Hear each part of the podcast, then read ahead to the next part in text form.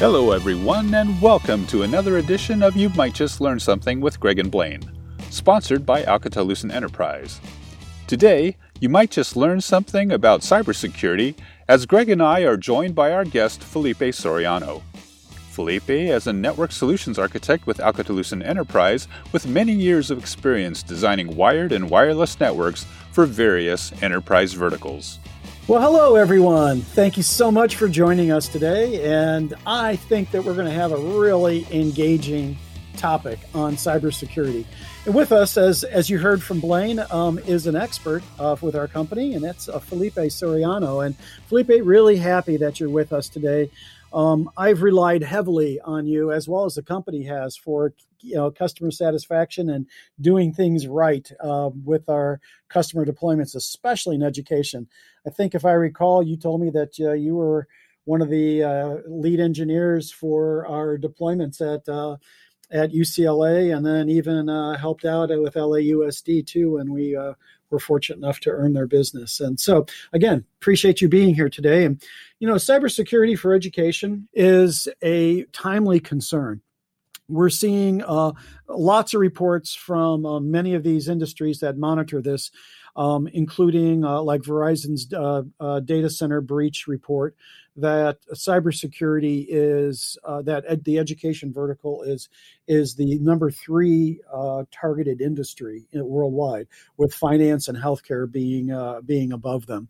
And it probably should be no surprise that then EDUCAUSE, which is a um, organization that supports the technology efforts for uh, improving teaching and learning in higher education. Their polls of CIOs annually has perennially had cybersecurity and cybersecurity practices um, and design as their number one uh, concern of CIOs.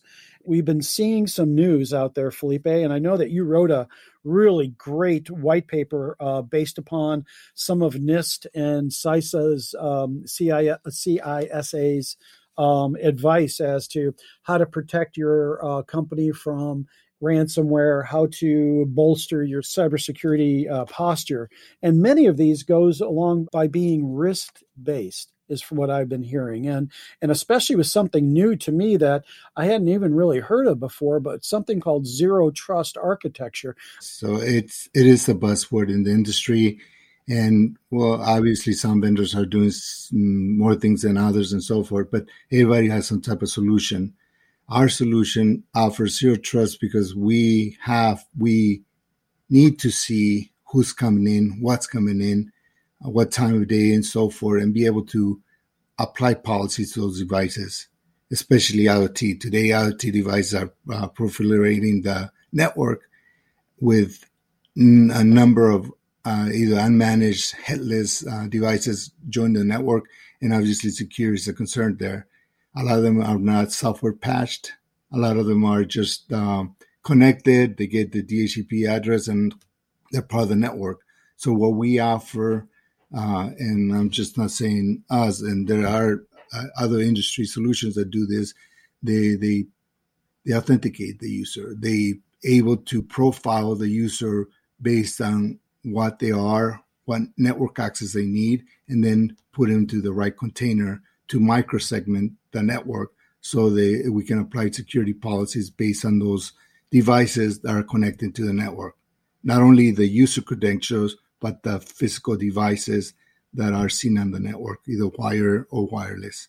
Ah, so this isn't just um, authenticating a user or device and placing them in a broadcast domain. This is really getting a little bit more granular then. Is is that what zero trust is doing is you know um, only giving access to the to the places in the network that you should have and not just allowing you to roam anywhere because you're in that VLAN? Exactly. And that with let's say they make it into a VLAN but we can also apply policies behind the that uh, the user credentials.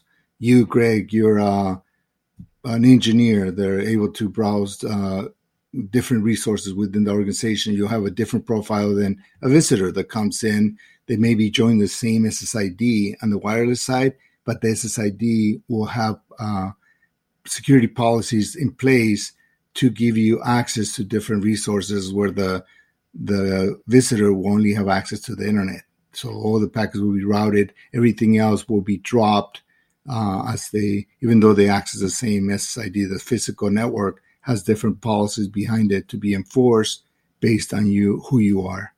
So, you know, and that differs from that differs quite a bit actually in um, you know from the traditional what we see currently and this is what I deployed when I was a technology director at my district was the moat castle. I had a nice big honking firewall. This was uh, back in uh, the 90s and so uh, uh, back then, I uh, had um, um, I was using a PIX firewall from Cisco, and uh, boy, was that thing complex to to uh, to uh, to program. And then when I finally got it going, you know, I felt confident. I was telling the school board and everybody that you know we got a firewall, we are protected and and I think that's probably been you know uh, tr- as true as it's always going to be. Whenever as long you know as long as you realize that you know threats can come from the inside, but um, boy, with the internet, moat castle starts to look it starts to fall down a little bit when the moat is just a, a you know as shallow as a rain puddle and uh, and you're getting threats that are coming in through phishing and and um, and you know especially spear phishing and very well crafted so that end users accidentally are you know eh, you know exposing. And in fact that's what the the Verizon data uh, breach report for 2021 was showing for education that um, uh, 60% of the uh, of the attacks had started with some sort of malware, usually a ransomware malware that became that has got really sophisticated. I mean, you and I as consumers, you've seen these emails, right? They're really easy to, they're really easy. You, you look at it, you go, that is not from Amazon. Um, but uh, these uh, when the when these criminals start getting you know start really focusing on you they get paid. You know there's a financial incentive for them and they are um, and because of that they do their homework and they uh, and it seems like they're you know they're they're attacking like that. Is this something that you've been seeing too with working with our clients and working with some of the sales uh, teams and business partners out there? Are you seeing you know activity up up you know amped up activity like this? Yes uh, in fact uh, I'm not going to say here uh, and say that our solution will be, help stop uh, external attacks because that's why you have firewalls, IDSs, IPSs that will do that.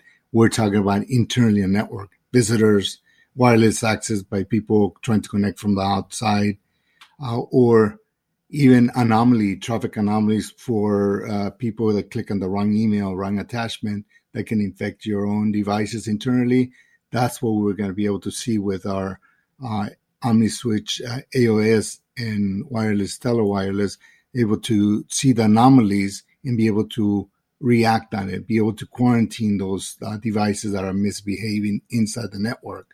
And another way to control this is to have microsegmentation within your network. And I can get into the building an SPB, a short path bridging infrastructure, where you can put uh, assign a lot of different devices to different containers so you can contain or minimize the spread of a virus to only the container where you have the infected device. But uh, yes, we're not going to stop the the infections coming from the internet. That's the job for other external appliances to their job. We're talking about internally network once the anomaly is detected and what can we do? And that's where the network has to be intelligent to react to those anomalies and be able to apply the correct security uh, policies or to quarantine those devices. To me, it seems like when I talk with, um, as, as important as cybersecurity is, it just seems like it's an afterthought or that it's somebody else's problem you know it's uh, IT's problem. It's not it's not my problem. They're the ones that they're running all the equipment. They're keeping us safe. Is that a is that a valid concern? Everybody needs to be involved from the uh, top level all the way onto the everyday type worker. Everyone that needs to be involved. Any device connects to the network needs to be security patched, and that is the number one thing that I uh, talked about earlier. The IoT devices that are not security patched, they introduce holes. They introduce openings for bad actors to jump into your network and and be able to hack. But if everybody's involved and everybody's conscious of doing security patches for the devices they attach to the network, and they're careful, the training, this is where the training comes in. They're not clicking on uh, certain email attachments or even uh, unsecure sites and so forth. So the security falls on everybody's shoulders. When we look at, like, let's say higher ed, and you know, they were the original to allow BYOD. BYOD exploded in K through 12 in let's say 2008 when we started getting iPads and consumer devices that were, you know, equivalent to uh, to laptop computers. And um, but you know, what's your, what kind of uh, advice, you know, given the proliferation of let's say of a student bringing three or four mobile devices in, what do you you know, what's a what's a what's a good like rule of thumb, let's say to to say to let uh, to a, to a new customer or a prospect that is you know trying to figure out how do we secure our network and still allow these students to be able to to to use these devices that they're that they're so familiar with yeah those devices need to be profiled uh, meaning they they need to be obviously security patched but you cannot control that from especially in higher ed students having three or four different devices androids uh, Apple phones, iPad, they connect, and we don't know if they've been uh, patched or not. They connect, so only thing you can do is profile the device, know what it is, and be able to, based on the credentials from the user, be able to put them in a, in the correct container. If it's uh, for gaming, they're going to use it for gaming. Perhaps you create a container for that, and then just internet access from there. Or if it's um, to do their uh, learning management system, LMS uh, systems, and maybe put in a different container for that once they access that. So there's things that you can do uh, to segment or microsegment the, the network to protect it against all these different devices. But yeah, uh, all the control of those could be based on the on the user profile. You can apply the policies, the security policies to those users, and whatever device they use will have the same um, or similar set of uh, policies to for them. Well, how do you um how do you profile then a device? Is it through their MAC address and just you know trying to parse it out from that, or is there a library that you can compare and contrast? Or yes, there's two ways. The simple ways, obviously, yeah, you do it through a MAC and you do a self uh, somebody registers their device and you can do that like BYOD type of thing. Or we also offer a solution code for application fingerprinting, and that's based on the device that connects to the network. Our OmniVista, uh, if we go into a product specific uh, solution, uh, OmniVista uh, talks to an external uh, finger bank. That's the name of the um, database. And it's a collection of all the different devices everything you get from a DHCP um, request, you can actually get through there and it gets inventory profile. The more information that device provides, the more it's going to be captured to this application fingerprinting or device fingerprinting solution that gets fed into our database. And then that inventory database, we can apply or enforce policies based on those device the um, characteristics that were um, picked up from from the database, from the external database to OmniVista. Speaking of then of best practices, what other best practices are there? You know, I, th- that you can recommend or that you're aware of. You know, knowing that, let's say universities are running spanning tree or they got OSPF going, or what would the, what's some of the things you'd recommend? I recommend to implement short span bridging. Short span bridging in a way eliminates uh, spanning tree and still have the network uh, physical link redundancy offered through traditional through spanning tree, but there are no block links. Every single gig, 10 gig, uh, 40 gig, 100 gig uh, interlink between uh, uh, the backbone, I mean, the access and the backbone, all the links between them are used using SPB. If you were implementing a spanning tree for that, then obviously uh, any redundant link will be blocked with SPB use old links. Plus, you offer a lot of security. I talk about the the microsegmentation, the containers, and so forth. you, uh, SPB allows you to do that, to be able to microsegment your network and uh, apply to container security containers to minimize the spread of viruses. Let's talk about that. So you mentioned containers a couple times, and I wasn't really sure what that meant. These are like virtual, like almost like VLANs, are they, or what, what exactly? It's a subset of a VLAN because the, it could be on the same physical uh, network, but it, since it's tunneled all throughout the network, it's uh, it could be a, all a layer two, but there are different policies behind there to either physically deny, drop traffic, so you can segment the network, even though they're on the same physical network. You can restrict communications between devices if they're on different containers. So, basic application of uh, access policies, the traditional way access control is, and so forth. Well, is this also too something like what? okay? So you mentioned SPB. That's uh, and that eliminates spanning tree and gives you um, actually a much more reactive network when um, what millisecond you know failover um, or subsecond failover versus whatever spanning tree gives you. And uh, any you know anything else that might be um, you know like well and you mentioned software uh, patch practices and staying on top of that. I mean how many times i mean like that target i mean how many times are you going to bring up like target? You know that target uh, attack was through an IoT device that wasn't patched, hadn't been patched for like two years, and if it had, been, they, they wouldn't have been able to exploit it. Um, let's see, training we talked about a little bit. Um, what about like with SPB? That's more like a layer two. So if you're got to employ layer three, no, it's a it's a network underlay. It's not a necessarily you can do layer three over SPB also. So when we talk about SPF, BGP, that can also be run um, over an SPB network. So all that's supported. A layer two, layer three is transparent. I'm talking about the the, the almost like a layer two VPNs are created across an, an SPB network. So if you can picture a layer two VPN from end to end, uh, from one side of the network to the next, that's why it's so um, secure because nobody can break into those links because it's all tunneled through the network and the security embedded in within the, the technology to protect um, those uh, devices. In your in your opinion, is there any value in let's say authenticating OSPF areas? You know, where they advertise to each other and uh, and accept the advertisements.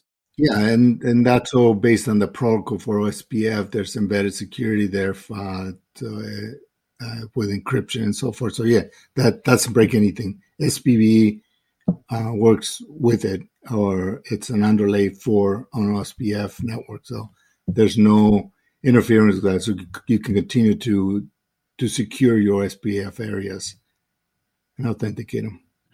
Yeah, that's because I could see, um, you know, especially in universities, and you get kids that are in computer science and they're playing around, and you know, one thing can lead to another, and before you know it, they're advertising their own area and they're black holing traffic and playing around with it, going, "Hey, look at what we just did." Um, that's well, that's where the key to be able to create this uh, containers. So for them not to be able to do that, uh, they'll just be talking to each other and not affecting the rest of the network. I was reading that uh, Verizon uh, breach report, and they were talking about how um, that sixty percent was because of misconfiguration. They would spin up a uh, a VM and it'd be misconfigured. And so, you know, what's your what's your what's your thoughts on let's say automation and using you know automation tools to try to reduce uh, errors and errors in configuration? Yeah, we offer a lot of automation. Again, just going back to specific to our uh, AI solution, there's a lot of automation there. The intelligent fabric um, it can automate. But the, in regards to your uh, VM uh, being a bad VM uh, with the network addressing or the the protocols and so forth, our network going to react to those changes. So I can't say that it's going to be 100% foolproof.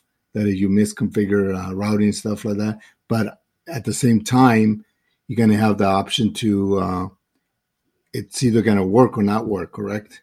So this automation is there uh, and it's going to trigger certain events. But if those events are not complete, then it's going to fail. So I, I can't say for sure how I can always stop that from happening to be able to automate that from not happening, not for um, misconfigured VM to be part of the network. For me, it just it's going to try to join. If you spun it, you have intelligent fabric enabled in our infrastructure, then something's going to trigger an event, and if it's not completed, then it doesn't go anywhere.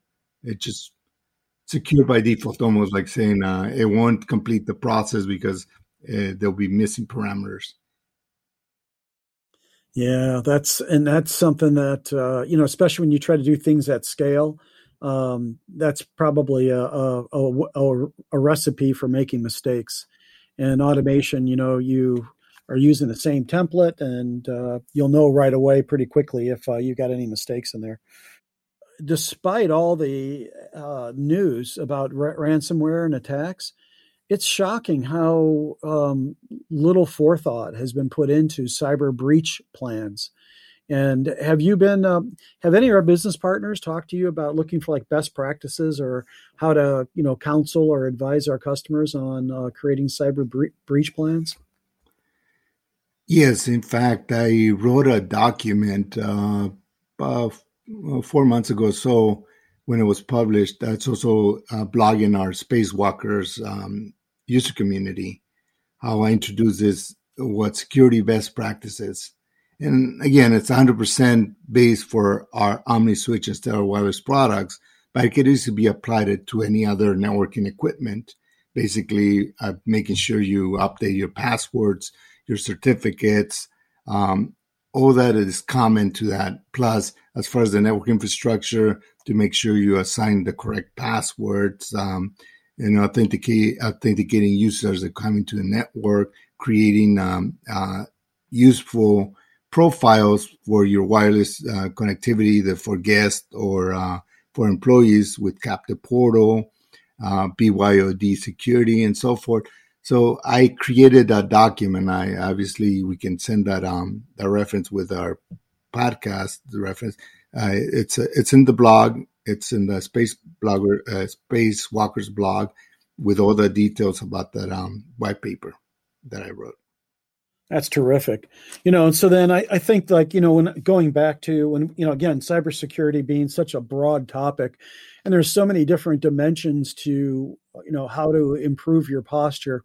I think like, you know, for me, um, table stakes were, you know, lock your data center doors, you know, have some sort of, you know, access control that only specific engineers or specific employees are allowed in that facility um uh you know is there you know are there like other like kind of like real just basic type of ground floor? Let's say for our k-12 audience for those that you know maybe walking into a position that uh, the school board or the superintendent has asked them hey we really want to make sure we don't get hit by a cyber attack. You know what, what would you what would be your you know how would you first start with with that? Would it start with training would it, you know, would it start with, you know, hardening your network environment? Exactly. You mentioned training is going to be the number one key here. But as far as um, also uh, from a higher level, your uh, whatever's coming through your firewalls that needs to be um, uh, upgraded, changed, or to to be strengthened. I mean, that's your your opening from the outside coming in once you're inside of it, that's where you come in, start doing um, the training of your employees, um, and also at the same time harden your network by configuring specific security policies, the ability to do uh, microsegmentation of your network to be able to do not just the traditional VLANs anymore, but within those VLANs, you have to apply different um, uh, policies, security policies to control in case your device gets infected. And once that, the training part comes in by employees being able to recognize that, having a, a, a switch, a network infrastructure to be able to recognize those anomalies and be able to apply uh, and enforce policies to control those devices. So, like I said, we start from the training to updating all your uh, uh, external facing systems. So your security system needs to be updated and secure policies training all your employees, uh, all the stakeholders inside your organization to be aware of the security risks. And then your infrastructure needs to have some uh, tools to be able to control that, to be able to see network anomalies, to be able to quarantine those devices that are being um, possibly af- uh, affected and so forth. So it's a long list of things that will check mark. And that's what I've done with the security best practices to be able to do a check mark on this infrastructure side of things. I'm not looking at the business side because that's all uh, employees, stakeholders needs to be trained to be able to abide to those rules. But at least from the network infrastructure side, there's a checklist to be able to abide it and uh, apply it to, to all devices that connect to the network you know some of the training that we get here um, it's boring you know? Uh, it, it's hard to to stay with it. You're kind of going oh i'm gonna just get through this thing and take the quiz and and uh, be done with it. Do you have any recommendations to make it a little bit more more fun?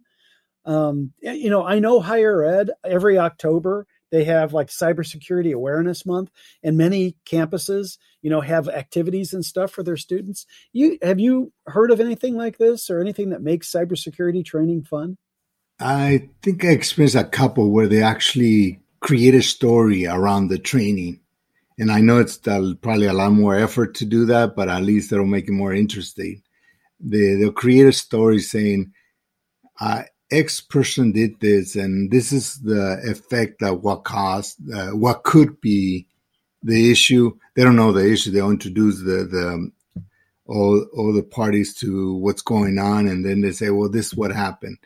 And at the end, maybe they'll uh, not make it funny by saying this user clicked on this uh, free shampoo offer and it created this uh, meltdown of the data center and so forth. So it's a serious thing, but at the same time, they make it interesting by creating a story behind it. I remember there was a Texas university that that published something like that about a year or two ago, and I remember uh, I remember playing the game. Yeah, you could play a game and get a score, and then you could compare your score to somebody else. Yeah, the stories usually tell you a lot. I mean, they they usually help uh, with um, to convey a point that a serious point that which is security. So, a games or stories would do that you know and that goes back into some of the evolutions in in uh, in teaching is the gamification you know turn it into fun make them hunt and look and and you and you and you remember more than you do just by rotely reading or memorizing um, hey, so let me, I'm going to just do a little recap of some of the best practices that we were talking about. And then I'd like to dive into and finish up with what can ALE offer our customers uh, w- with regards to, you know, I- implementing a, a cybersecurity plan. And so just like the recap, uh, if, if I could, and, and please you know correct me because uh, this is a lot of this is coming from you is that when we look at best practices in the beginning a cybersecurity plan needs to include training for the end users. It seems like this is the major way that um, exploits are happening that that uh, users end users are are accidentally clicking on things because they think they need to. And uh, the next one is to take a page out of zero trust and uh, to only allow people to have access to what they what they should and not be just be able to roam the network because they authenticated. Um, next was um, being able to profile devices all the myriad devices that are coming in knowing what they are being able to micro segment them. And then you know one thing we didn't talk about is forensics. You know supposing that there is an attack we never really talked about like time synchronization and making sure that that uh, network time protocol is supported on all the switches so that when you get these stamps you can measure up with what the firewall what the ids what the idp and what the switch or wireless controller or wireless access point is seeing. It's exactly what i reference in my security best practices. Ntp is the number one thing. Everything needs to be synchronized and uh, I, I, didn't mention enough about our OmniVista uh, for analytics, uh, trending, uh, predictive analytics, and so forth. That's all part of our solution. So to be able to do trends. So if for some reason something happens at a certain time of day and it's happened throughout the quarter, you can actually the predictive analysis be able to apply a, a policy there based on that trending. So you can also capture a lot of those analytics or OmniSwitches uh, have the capability to do some type of analytics. Others do application um, visibility, know exactly what application are coming through the network and be able to take uh, sampling uh, what's going on. So there's a lot of that, uh, but the specific is predictive analysis or predictive um, uh, trending and so forth. That's part of our solution today. And in fact, we just uh, about to launch our first phase of what we call OmniVista Next Generation. It's a cloud-based solution that's going to be able to do for that to offer the the enterprise the quality of experience, the measurements of what applies to quality of experience. Our first phase will be 100% wireless. It's going to be able to show you what uh, channels the, the devices are using, what throughput, how long it took them to authenticate, how long it took them to stay connected, how connected, what applications, uh, the top end applications, the uh, top end users, and so forth. So all those analytics can be put up to the cloud and presented to the CIO. So the CIO can present it as a report to management or vice versa, that um, the engineering can actually use it to fine tune a network, fine tune what's going on, what channels are being used, where is the concentration of users, the roaming, uh, quality of the roaming, and so forth, the what um, uh, RF holes there are in the network that need to be uh, either installed more APs or uh, better, uh, more powerful antennas, and so forth. So all that is part of the next generation uh, OmniVista that I didn't mention, but it, there's some type of um, support today with OmniVista with shipping, but it up to a different level to uh, to open up for the quality of experience for all users, the all connected devices into the network. We're offering um, OmniVista Next Generation, or how we're going to market as OmniVista Cirrus 10.x will be the ne- the first release. That sounds exciting. I really like uh, OmniVista where it's at now, and anything that says next generation, you know it's got to be good. So I'm looking forward to seeing what that's going to be about. Tell me, you know, I heard that uh, these analytics that that you're describing, we can export those, right? Oh yes, they can be exported today. Just either uh, an Excel or a, Z, uh, uh, a format, uh, Excel exportable format CSV, yeah, they can be exported, and and if you have a third uh, third party um, analyzer, so you can feed that data in, or just present it the way we do it and report in our reports in OmniVista. But yeah, all that data is exportable, and you can do as you wish with it. So let's say you have a frequency every month you export, you collect the data, and then you you have a, a larger external application that can crunch those numbers and that's exactly what we plan to do with the OmniVista Next Generation to be able to take all this data and present it to you with you to with useful information there's a, a, drive for digital transformation, especially in higher education. And this digital transformation is holistic. It's not just uh, changing out equipment and saying, "Hey, we just digitally transformed." It's it's a cultural change. It's a focus on student uh, success. It's the broadening of access to research, many different facets go into digital transformation that you, that are all positive for universities.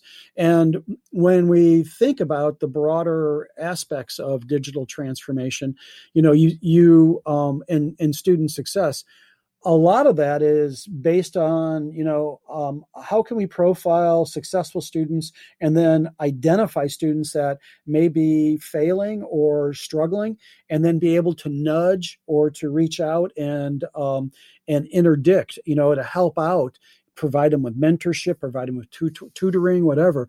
And so when our with our top end reports can we like segment and say, oh, Greg Kovich was, you know, consumed 800 megabits of uh, data um, in this last 24 hour period. Successful students consumed 150 megabits, you know, and then, oh, let's dig deeper into Greg. And it's like, well, Greg's watching a lot of Netflix and is not showing up to class. Is that stuff that we can, you know, that we can we get granular enough to where we can say by um, authenticated ID what how much data that they're using or even what locations that they may be going to? Not today, not that specific to a particular uh, user applying to application, but we do do top end applications that were used throughout the, the day. The data is there. It's just how you formulate it. So I was going to say, when you export it, you can do a lot of stuff what you want, but the way we present it with OmniVista is not that granular. It's based on top end applications. You do have a report where you could say how long was what's a user device connected to the network and what top end uh, URLs they accessed. Uh, yeah, the, the, the data is there to be uh, to be harvested. There are analytic uh, softwares that that do that would I think take advantage of being able to consume some of that and be able to create a profile. Good, yeah. You just export that and then crunch it any way you want it. Given zero trust, moat castle, um, the different variety of wide variety of devices and and IoT adoptions that K twelve and higher ed are are using. Can you like kind of go through uh, like you know what you think stand out from ALE's perspective? How we can uh, how we can be a better um, member of their defense in depth, if you will, um, uh, for cybersecurity. Yes, uh, we have, and again, a good uh, document to explore is the security best practices. We can shut down every single access to a switch. We don't leave anything open. It's up to you to open different access for management, for HTTP, HTTPS, SSL, and so forth to for the management. So we give you a, a very uh, closed system that you can open as you wish and enable certain services. And then we, when we talk about the infrastructure standpoint to build a, an underlay for the transport side of it, short path bridging is that uh, uh, unique design to be able to support uh, automated dynamic services that you can create across, do microsegmentation, the security containers on top of um, SPB uh, services and so forth. So, so from the infrastructure, the transport, this from the security, we have what we called um, in the past always been unified access, meaning uh, to be able to do access guardian. Any access to a network needs to go through some type of authentication. We offer embedded uh, Radius and OmniVista if you care to do use uh, the embedded one, or talk to uh, an external Radius servers, LDAP servers, Active Directory that you may already have installed. We can do that. We just act as a proxy through OmniVista so all the security you have implemented today can be leveraged through OmniVista. The infrastructure, there's a lot of automation for service creation, dynamically uh, putting device assigning devices based on their authentication credentials to put in the correct uh, um, container within the network security container if you want to create one for uh, it's an iot for all the door locks in your university door locks, uh, uh, maybe the electronic messaging and so forth. They'll go into a container that only them uh, can talk to each other. So if anybody wants to hack, they would just be hacking within. They won't let the communication in. So there's a lot of embedded security that we offer with our solutions um, that you can leverage to harden your network just like you said, it starts with authentication, this role based access control. And then um, using this overlay or this underlay of SPB. What's the right term? Underlay? Overlay? It's it's an overlay because uh, all the services will be contained within it, so that's be an overlay. Uh, maybe an OSPF uh, network, it could be underlay between that. So it depends which one. Or sometimes you have a VXLAN. The VXLAN could be your underlay on top of SPB and so forth. So there's different ways how you referencing it, but in this case, it, SPB is the overlay for our transport mechanism, and it could be an underlay for uh, diff, another technology like MPLS or uh, if you're doing carrier connectivity. So you have MPLS on the carrier side, that's the your overlay, and the SPB on the underlay.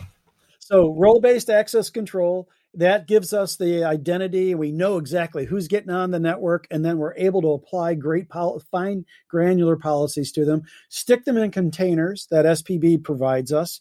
And then from that, we have our network management platform that gives us these top reports. It gives us predictive analysis and reactive analysis of what has been going on and what we can predict as future traffic flows or densities. Um, and, uh, also, too, there's traffic anomaly detection. We didn't really talk much about that, but we have a feature where we, you know, can identify uh, that a user or a device has got anomalous traffic based upon its previous uh, uh, network usage. Is is that correct? I made a reference to it when I was talking about quarantining misbehaving devices. So it almost acts like a zero day attack that uh, if it sees uh, traffic anomalies, it'll report it by default, AOS will see it and say, okay, well, it just reports something's going on there. But you can also uh, enforce, dynamically enforce policies. If they see some anomaly right away, put that uh, device into quarantine. So the only way they could see it's for the administrator to take action say what's going on with this device, this uh, traffic anomaly, it, it's different than its usual pattern. So yes, that is a function of uh, that can work in conjunction with quarantine manager.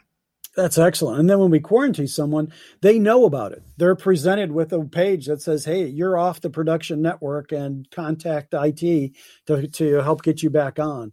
So I think that's that's a nice, friendly thing too. With uh, with instead of it just being, "Hey, this device isn't working," crash, crash, and you know, and hey mom dad i need a new computer it's uh, no um, and then uh, another another nice uh, another nice feature that that uh, customers have been talking to us about is our integration with uh, Fortinet and Palo Alto firewalls, giving much grant more granular um, uh, descriptions to uh, for forensic capability uh, that it's no longer just an IP address. Now a firewall is looking at anomalous uh, behavior but now it's also tied back to the uh, the device or the user ID that uh, that started that traffic.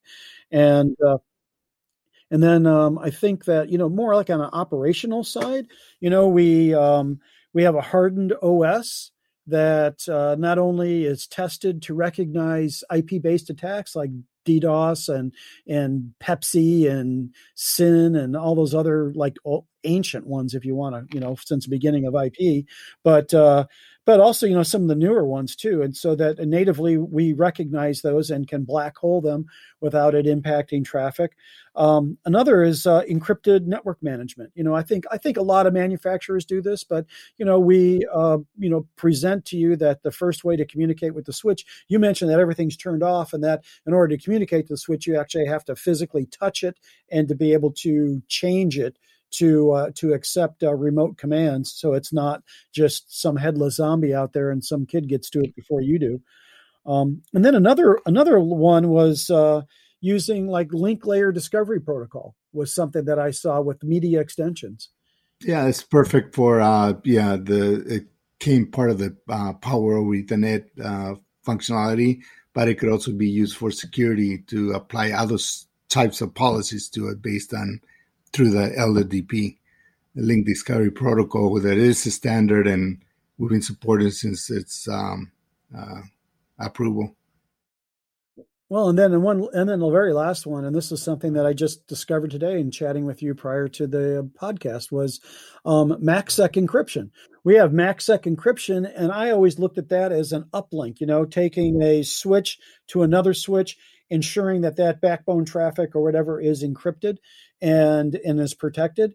But you're telling me now that we can actually go MACsec from access ports to APs. So we can actually go from core to the access point and encrypted traffic for for for our customers. Is is that accurate or did, did, did I mishear? It is accurate. The best application of it today will be for uh, data center interconnects remote or because you can encrypt all traffic from point A to point B, core to core.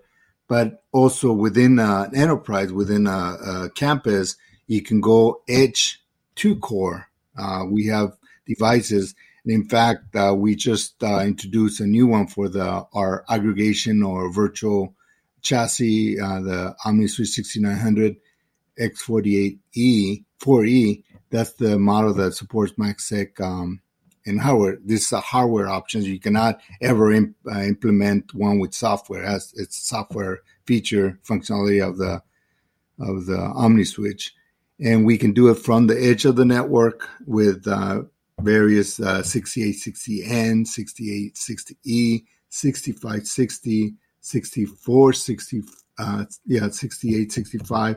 So, oh, there's a lot of different platforms we can put at the edge to do MACsec encryption from the edge to the core of the network and onto the data center. So that's done. That has been um, uh, supported for for last couple years. Now the next step is when our devices, end devices, coming through. So right now there aren't any.